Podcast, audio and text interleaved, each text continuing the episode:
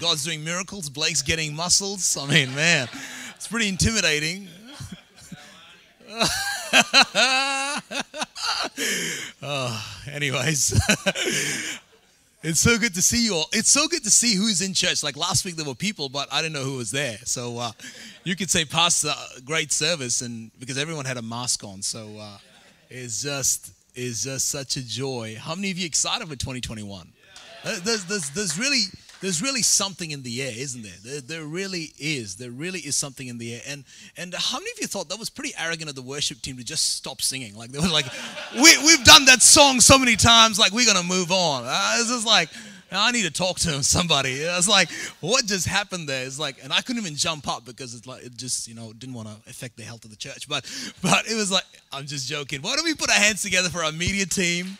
Uh, incredible, incredible, incredible. And here's the thing: I, I, I, hope, I hope what we're doing in Downpour is a life lesson for all of us in being able to pivot and change in the times and the seasons. The Bible talks about how the sons of Issachar knew the times and seasons. Sometimes you just need to do what's needed at that time.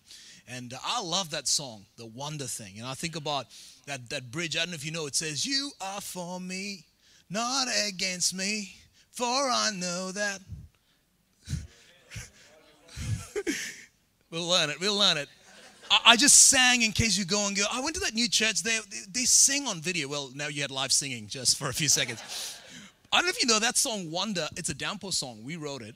And so uh, I, I believe you're going to sing that song for a very, very long time. I believe that. I want to talk to you this morning again from the topic of hope.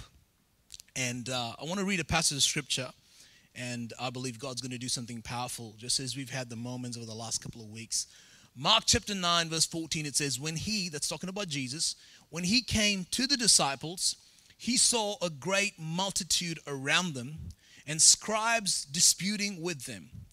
Immediately they saw him. All the people were greatly amazed and started running to him. That's talking about Jesus, greeting him. And he asked the scribes, What are you discussing with them?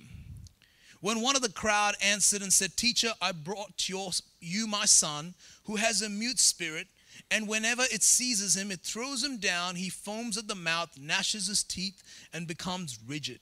So I spoke to your disciples that they should cast it out, but they could not.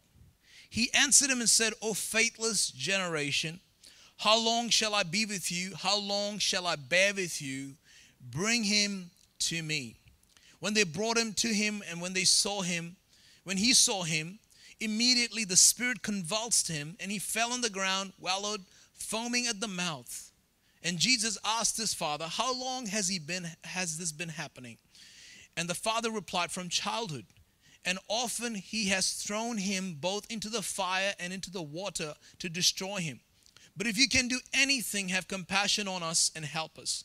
Jesus said, If you can believe, all things are possible to him who believe. I want you to say that after me. All things are possible to him or her who believe. Verse 24 Immediately the father of the child cried out and said with tears, Lord, I believe, help my unbelief. Verse 25 When Jesus saw that the people came running together, he rebuked the unclean spirit, saying to it, Deaf and dumb spirit, I command you, come out of him and enter him no more. Then the spirit cried out, convulsed him greatly, came out of him, and he became as one dead, so that many said, He is dead. But Jesus took him by the hand and lifted him up, and he rose. Isn't that crazy how a lot of people think it's dead, that marriage is dead, your finances are dead, but Jesus will come by your bedside, hold you back, and speak life into you. Father, we thank you for your word this morning. I pray that, that every heart, every mind would be open to what you have to say to us. In Jesus' name, we pray. Amen. We've spoken this word over our year, 2021, in the midst of all the craziness that's happening. You know, sometimes you want to downsize the word that you feel God has given you. But we've spoken this declaration of our church, over our church, hope and imagination. And every time, every week goes by when I look at the news, some weeks are great, some weeks it's like, is that really the word of the year? But here's the thing about God God does not look at the weather app before he's about to declare what he's about to declare. He does not. And that's why we've been intentional in speaking that as the word, not hope, Well, the word of the, the, of the year is hope. No, we've called it hope and imagination. So every time you use the word hope, you've got to actually activate your imagination, that picture, that idea, that, that vision, that dream to really activate what really hope is. And over the last few weeks, we've learned that the way we access hope, one of the ways we access hope is by this thing called worship. When you do not have hope, worship is a great place because worship is a great place where God begins to enter an atmosphere and birth something within the human heart. We know that. And last week we learned about how sometimes hope requires of us to change the frame. In other words, the problem is not the picture, but pro- the problem is the limitation we put on the picture that God has birthed in many of us. Many of us have dreams, many of us have hopes, many of us have desires, many of us has actually has a desire, many of us has has has many things that we want, but sometimes we can put it in a frame and we learn that hope has this ability to remove the frame and put on new frames to put to, to the for the plans and purposes. Now, this morning, my message in itself gives away what the message is, which is great. And the title of my message is Hope, Your Spiritual Womb. Hope, Your Spiritual Womb. For those of you know, uh, my wife Leah is 38 and a half weeks pregnant. For the record, that's the most pregnant she's ever been. As in, we've always had the baby before that. So if my phone rings in the middle of the service, I'm not doing a worship team. I'm actually going to go help in the hospital. but but we are living in great days. The womb's getting bigger, the baby is kicking. I mean, this this thing's this we don't know if it's a boy or a girl. This this thing's having a disco on the inside. You know what I'm saying? I lie next to her, I'm feeling like the beatbox behind me. It's like it's like the womb's all there. But I want you to understand that it's not just obviously females have a physical womb, but I believe every human being has what I call a spiritual womb. And hope is your spiritual womb. This concept of hope is a multifaceted, multi layered concept. And a lot of people have only a one dimensional idea. Oh, well, I hope this happens. I hope that happens. But when you begin to sort of dissect this word hope, you'll begin to understand it is multi layered, it is multifaceted. I want to read from 1 Peter 1:23 just to sort of build on this idea. Peter is saying, he's saying, For you have been born again. What he's talking about is the experience of knowing Jesus. For you have been born again, not of perishable seed, but of imperishable seed through the living and enduring word of God. I just want to zone in on one word there imperishable seed. In other words, seed without expiry, seed that cannot be destroyed, seed that does not get too ripe seed that does not lose its nutritional value. And what he's saying is the seed that God has is unique. That tells me something about the dream that God has for you. That tells me something about the plans that God has for you. See, you may have stuffed up, you may have messed up, you don't even feel qualified to be in this room, you you're not even sure if God loves you, but the seed that God has is imperishable. The seed that God has does not have a use by date. It's imperishable, it is strong, it is active, it is real, it is alive.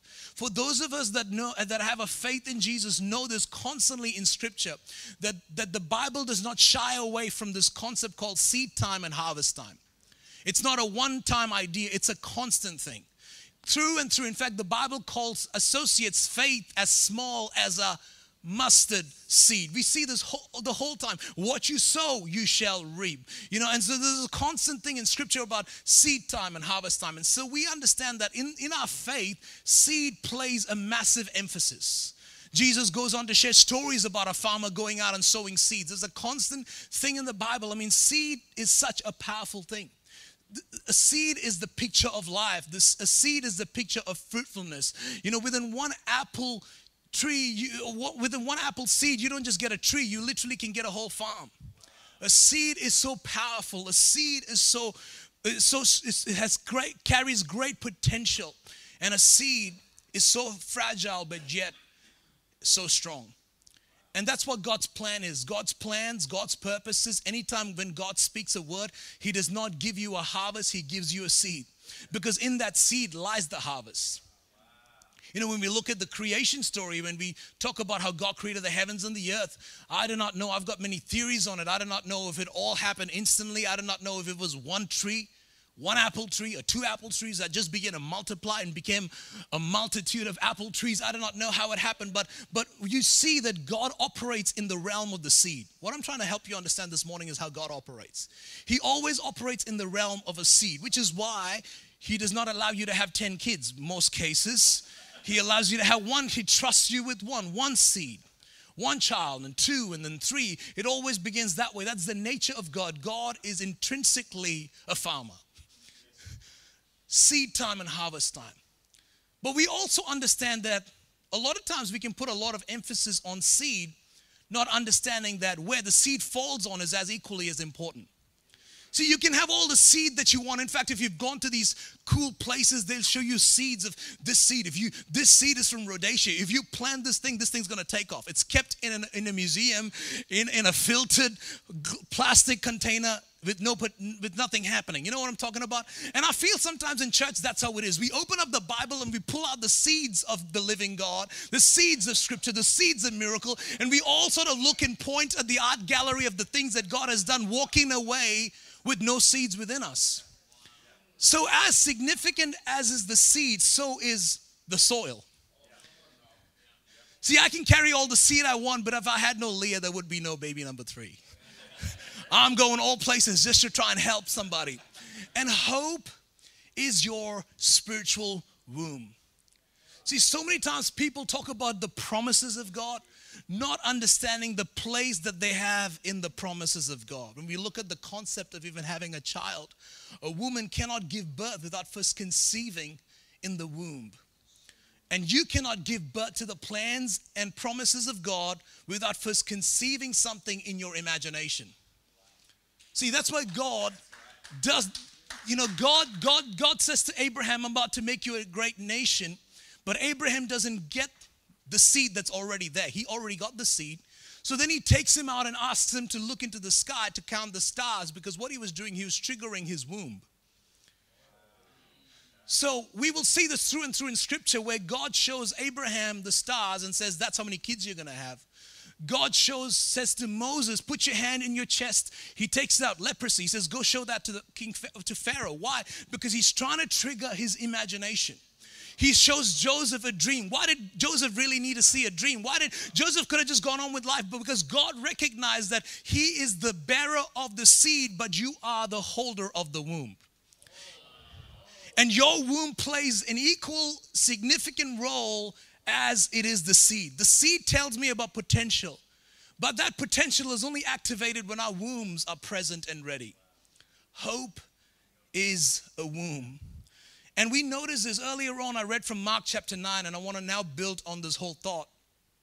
And the story in Mark chapter 9 is Jesus was somewhere and then Jesus rocks up, and it says that there was a multitude of people. It's interesting that in this multitude, the Bible says there was a father who had a son who had a health issue, who had a predicament. The Bible also says that there were these guys called the disciples, they were the followers of Jesus. And the Bible goes on to say that there were scribes. The scribes are leaders, Pharisees, lawmakers, whatever it is. That's what the Bible says they are.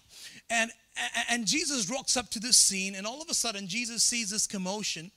And interestingly enough, Jesus turns to the scribes, he turns to the leaders of the law, and he says, What's going on?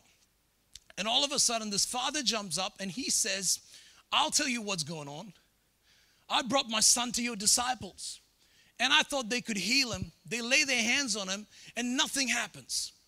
Now, I want to give us a little bit of a back backstory to this thing. We can read the story and understand that there's something happening in here the first thing you ought to understand is that there were all sorts of people following Jesus. There were all sorts of people, uh, you know, sort of the entourage of Jesus. There were some supporters, there were some viewers, and there were some people that were against what Jesus was doing. And, and, and, so this father goes, and I want you to understand, when we read the story, we think the father just sort of rocked up. You know, he went out, the son was going crazy at home, so says, let's go to the pie place. You know, you know, you know how when it gets too hot, you just want to get the kids in the car, not because you have too much money, but because it's cheaper to have the aircon in the car than it is to have the aircon in the house. You know what I'm talking about? When you're on a budget, unless you are solar. But but here's the thing. So the dad, it's not like one of those stories. We read the story as the dad was just there. Oh, there's a healing thing happening. He no, the dad knew a few things. See, the dad knew that these guys were the disciples of Jesus. So he had an understanding of Jesus. He had a basic level of faith. He had a basic understanding of who the followers of Jesus were. It does not say that he took the boy to the scribes, it says he took the boys to the disciples. So that gives us a bit of an idea that he's maybe been following Jesus, maybe he's been hearing about Jesus. He has a sense of faith, he has a sense of devotion to the things of God. There's something going on. Are you with me? And, and then he goes to the disciples, and the disciples are constantly, I can imagine that whole thing. Andrew saying, It's my turn. Peter saying, No, it's mine. John saying, Oh, Jesus loves me. I don't need to do anything. You know what I'm saying? It's like you, you can imagine the conflict even within the disciples, within, without their leaders. And they're spending more energy trying to find out who prays. And then one guy prays, the guy doesn't get healed. It says, Now it's my turn. The guy doesn't get healed. You know, other guy, you know, Bartholomew. You know this guy called Bartholomew? Nobody knows what he did. His name's in the Bible. He rocks up. Everybody takes their phone out to see how Bartholomew is going to pray if he is even Christian. And so, and so, and so it's like this whole fiasco going, and the guy is absolutely disappointed. And Jesus rocks up to the scene. And Jesus says, What's going on? And the guy says, I brought my son to your disciples, and he did not get his healing. And Jesus says these words, and that's what I want to really spend the rest of my time with you talking about this morning. He says these words He says, if you had just a little bit of faith, if you could only believe, God could do anything. And then this man says these words that have always perplexed me for a very long time. He says these words Master or Father, I believe, but help me in my unbelief. In fact, that's what it says. If we can put up verse 24, immediately the father of the child cried out and said with tears, Lord, I believe, but help my unbelief. I don't know about you, but that sounds to me like a contradiction. Like, do you believe or do you not believe? He just said he believes, and then he says, Help me in my unbelief. How does that work? How do you believe something and unbelieve it at the same time? How do you love something and sort of not unlove it at the same time? How do you have faith for something and not have faith for it at the same time? How can you believe and unbelieve at the same time? You know, we can nod our heads and say amen to this, but I think this is where many of us live. We believe in God, and this includes me, by the way. I'm not preaching to you, I'm standing and talking with you. We believe in God by theory. God, I believe you can heal, heal that you can raise the dead. God, I believe you can heal the sick. God, I believe you can give us that building. God, I believe you're going to grow this church. God, I believe there's going to be great things that's going to happen in your business. God, I believe in theory.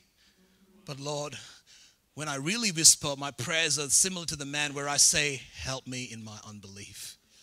God, I believe in theory, but help me in my unbelief. This is the common cry of every Christian because all of us have been to the museum and seen the potential of the seed. We will never debate what the seed can do or what the seed can't do. We will never argue what the seed can produce or the seed will not produce. There is no contradiction, there is no controversy, but the only controversial situation is ourselves. Where God, I believe, but yet help me in my unbelief. Could it be that this man had an understanding that some of us are yet going to understand? I want to propose something this morning. I don't have too much theological base to build on it. But could it be that this man was saying to Jesus, God, I believe. And my portrayal of belief is the fact that I turned up. My portrayal of belief is the fact that I came to your disciples. My portrayal of the fact is that I'm still standing. I should have been offended. I should have put a Google review, but I'm still standing. I'm still here. My potential is my you know my, my faith is still I believe, but there's something in me that is still struggling. Maybe he's trying to convince Jesus. It sounds like a cry, but maybe he was trying to say, maybe this is what belief is. Belief may not just be the presence of faith, but rather the posture of hope. See, so many times we think belief is what we say and what we think and how we act, but could it be that he was saying, God, I believe Help me in my unbelief. Could it be he was saying, God, I have hope. Now give me some faith. Could it be he was saying, God, I have a womb. Now give me some seed. Could it be that he was saying, God, I'm holding myself in posture, but I need a word from you? In other words, he was saying, could it be that he's saying the reason why even I turned up was because I literally imagined that your disciples had the capacity to heal me? Could it be that there was something in him that said, I, I, believe in the sense of I can imagine this miracle, I can I have had visions of these miracles, I hope for this miracle, but now I need you to help me in this moment. If I hadn't believed, I would not have gone to your disciples in the first place. Uh, I don't know if this is this is really this is really sort of catching witness. I sort of feel see a bit of confusion. Let me try and do it this way. Matthew 13, there's a story in the Bible. And in the story, Jesus talks about how a farmer is going out to sow seeds. And the Bible says that this farmer is going out, and the whole seed is symbolic of faith. The whole seed is symbolic of word. The whole seed is symbolic of vision. The whole seed is symbolic of miracles, whatever you're believing for. And he goes and it falls on four, three or four different kinds of soil or ground. The Bible first says it falls on, on the path, and the birds came and took them. Then the Bible says that it fell on rocky ground and it was not stable enough, so they sort of sort of went off. Then it fell on shallow ground and the thorns came up and chewed it up. And then the Bible says it fell on good ground, good soil. You know, I've read the story over and over again, and the Bible calls it the parable of the sower, and some call it the parable of the sower and the seed. Can I propose to you that that's the wrong title because that was not inspired? Could it be the parable of the soil? Because the seed had potential at every level. There was nothing wrong with the seed that fell on the pot. There was nothing wrong with the seed that fell on the weeds. There was nothing wrong with the seed that fell on shallow ground. There was not, and, and, and as equally, there was nothing wrong with the seed that fell on good soil. The only difference was the recipient of the seed.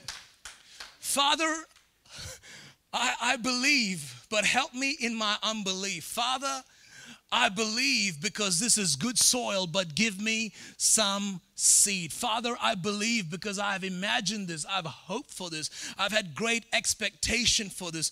Could, be, could this be that moment where, where we've got to understand that as we talk a lot about the seed, but don't understand the necessity of carrying that seed? The power of carrying that seed, the power of hosting that seed, the power of. Uh, here's what I'm trying to say. I'm trying to break it down because I know there are bottom line people in the room. What is the bottom line? Here's the bottom line faith is the seed, hope is the soil. Did you get that? Faith is the seed, but hope so but so many times we get excited about the seed distribution we jump on YouTube and binge watch seed. Seed, give me another seed. Give me another seed. Give me another seed. Give me, I'll sing to the seeds. I'll sing songs about the seed. But if faith is the seed, the seed needs to be planted on good ground, and that ground is called hope. If faith is the seed, then hope is the soil. Father, I believe, but help me in my unbelief. Master, I have this imagination. I believe. I have this imagination. I have this vision. It's difficult. It's hard. It's crazy. The tides, the torrents, the, the current weather, the, the climate doesn't sort of seem to agree, but I have this. I have this soil, I have this belief, I have this imagination, but now help me. Get this word inside of me, get this promise inside of me, get this picture inside of me. See, the Bible says faith without works is dead. And I say, faith without hope is barrenness. Faith without works is dead, but faith without hope is barrenness. So, my question to us this morning is not so much about what the seed quality is, but rather, what does my soil look like? What does my hope look like? What does my imagination look like? When I walk out of this room, I can applaud and put a Facebook post about the seed distribution that happened this service or at any of the services, any of the moments. But let's talk about what about what is on the inside? What about the hope that we call to carry? What about the imagination? What about that vision? What about that promise? What is that gonna look like? And in fact, it goes on to say, in fact, if you read the whole story about the parables, it says, and, the, and, and, and then they went out to produce a 30, a 60, and a hundredfold. In other words, even within the soil, there were different variances of produce a 30, a 60, a 100 fold. Here's what I'm trying to say the same seed, and you can have different kinds of results.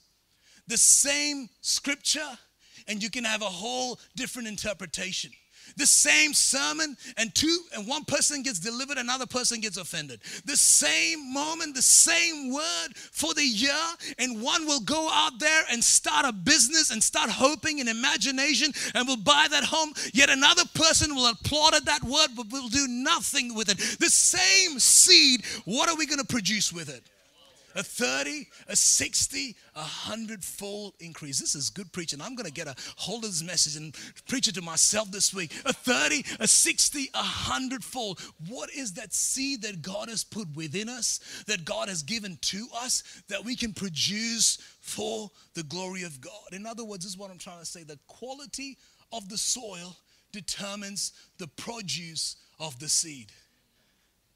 The quality of the soil determines the produce of the seed. And here's what I want us to do I don't want us to just have a seed examination, I want us to do a soil inventory.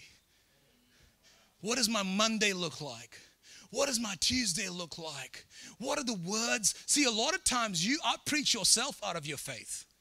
You, you, you know, there's a message going through your mind, and God's trying to penetrate that, and He's dropping seeds in there, and you, no, no, no, it's not gonna happen. No, nothing's gonna happen. And you're like, no, I don't do anything. But even, I would even say, even the way sometimes we text is the, you know, we can we can text ourselves into unbelief. We can text ourselves out of our salvation. We can, oh, wait a minute, let's go here. We can Google ourselves out of our faiths oh man, I feel like I'm getting into somebody's territory. I might just sort of pull back a bit, pull back, pull back. But here's what I'm trying to say Isn't that what we do where we will applaud the seed, but yet not examine the soil? See, the quality of the soil determines the produce of the seed. There's nothing wrong with the seed, there's nothing wrong with the promises of God. There's nothing wrong with the purposes and the plans and the things that God has for us. But so many times we sort of fall away from that because we don't recognize how powerful is this. Which is why what I love about Romans 4 because you know what it says in Romans 4 it says Abraham did not weaken in faith despite of his age and the barrenness of his wife. Despite of his age and the barrenness of Sarah's womb.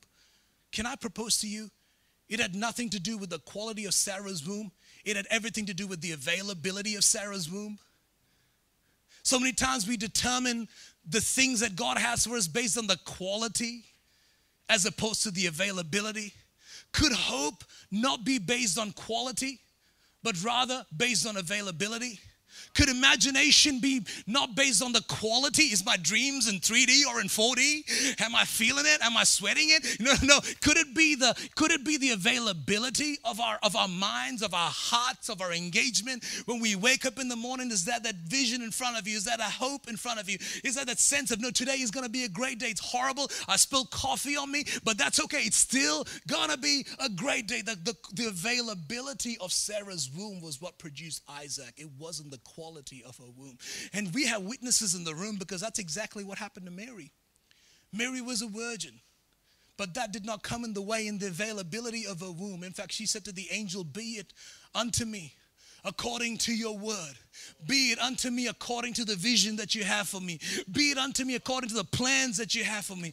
Be it unto me according to the purposes that you have for me. I'm not sure how this is going to happen. I've not been with a man, but be it unto me. My womb is available. God, I'm available. Hope is looking for people that are available, that'll put position themselves at places and say, I don't have the seed. You are the holder of the seed, but my, my soil is ready. My heart is open. My mind is willing. I am available. And that's salvation, isn't it? See, salvation without the soil is potential. The gospel without a broken life is just a great story. But what makes the gospel powerful is when the newness of life enters the darkest doorways of death. And that's why we're in this room. That's why we sing the way we sing. That's why we will sing even when the screens go off because the screens don't determine my worship. The screens don't determine how loud I'm going to sing. The screens is not going to take away my praise because we know that all we needed to do was give God the broken soil. See, even in salvation, it was not the fact that your soil was all put together. It wasn't that you had it all together. And Jesus said, Fix that soil and then I will come into your life. He said, Give me that dirty heart. Give me that dirty soil. Give me that life that's filled with filled that nobody wants because I died for that life. And I'm going to put the seed, my imperishable seed, into the crevices of that dark alleyway and see God do something that only He can do exceedingly, abundantly, more than you can ask or imagine or think according to the power working inside of you and me that that place in God and that's what it is. And if you're here this morning and and and you don't have a relationship with God friend you're saying God I don't have it all together. God uh, my life is not in the right place. God I don't even know the songs. I don't know a word from the Bible. I don't even know the difference between Jesus and Jonathan. It does not matter. You know I'm not sure what is what but that does not matter. God is not looking for quality of knowledge. He's looking for availability of heart and if you're in this room and friend, you do not know, need to know enough to believe. You just need to have an open heart that says, Jesus, I need you. Jesus, I need you. I'll work out what needs to work out because the thing is, when the soil finds, finds its home, rather, when the seed finds its home, it'll work its way out when the seed of the gospel finds its home, it'll work its way out.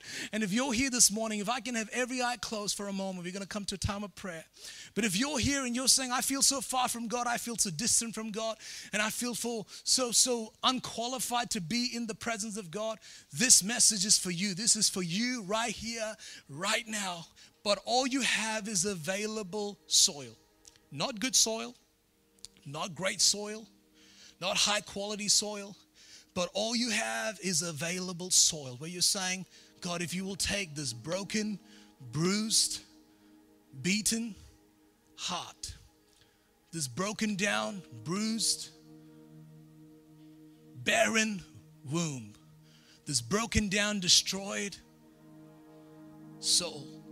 With every eye closed, if that is you and you're saying, I need the soul, I need the seed of Jesus. I need the touch of Jesus. I need to receive Jesus. Or I need to come back to Jesus. If that is you right now, with every eye closed in the presence of God, I just want you to slip your hands up just so that I can recognize you, know who you are, pray for you. Just where you're at, if that is you, just slip those hands up right now. Just slip those hands up. That's it. There you go. Anybody else? Just, just slip those hands up. Today's your day. Today's your day. We are, we are with family. Is there anybody else? You're saying, that's for me, that's for me, that's for me. I do not know how this works, but there's something in me that's saying to say yes, something in me to say yes. I see that hand. Is there anybody else? You're saying, I need to say yes, I need to say yes, I need to say yes, I need to say yes, I need to say yes, I need to say yes. Why don't we say this prayer together, church? Jesus, I receive you. Come into my heart. From this day forward, I'm a new creation. I walk away from my sin, from my shame, and I ask you to fill me now. I receive you as my Lord and as my Savior. From this day forward, I'll never be the same. Fill me now with your Holy Spirit. In Jesus' name, amen. If you're here and you're saying, Pastor, this spoke to me, maybe you have a relationship with God, but you have spent so much time admiring the seed and not outplaying the soil. Maybe you just sort of not examined the soil and said, I need to get this right. I need to get my mouth right. I need to get my mind right. I need to get my confession because all these things are accumulation of revelation does not does not equal maturity. Accumulation of revelation might be the museum of seeds. There's so many Christians that are 272 scriptures overweight. And maybe you're like, there's all this stuff, but God, I just want to get a hold of one word.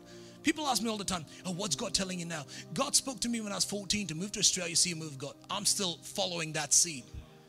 That's one seed, one seed, one seed. Here we are, one seed, here we are. When you get a hold of, see, it's not about getting a hold of a seed, it's about that seed getting a hold of the soil. And if you're here, you're saying, That's me. I need to get the soil right. I need to condition the soil. I need to be that good soil. I need to just work that out. If that is, just slip your hands up right now. I just want to pray for people across the room, hands going across the room. Father, right now, I pray for hands that are going up. I pray for every heart, every moment, every life. And I pray, God, in this coming week, you are the gardener, you are the farmer. Come into our hearts, come into our lives, and reveal the quality of our soil so that we can be good ground, that you would produce out of your grace and out of your mercy a 30, a 60, and a hundredfold. We give you all the glory. In Jesus' name we pray. Everybody shout, Amen.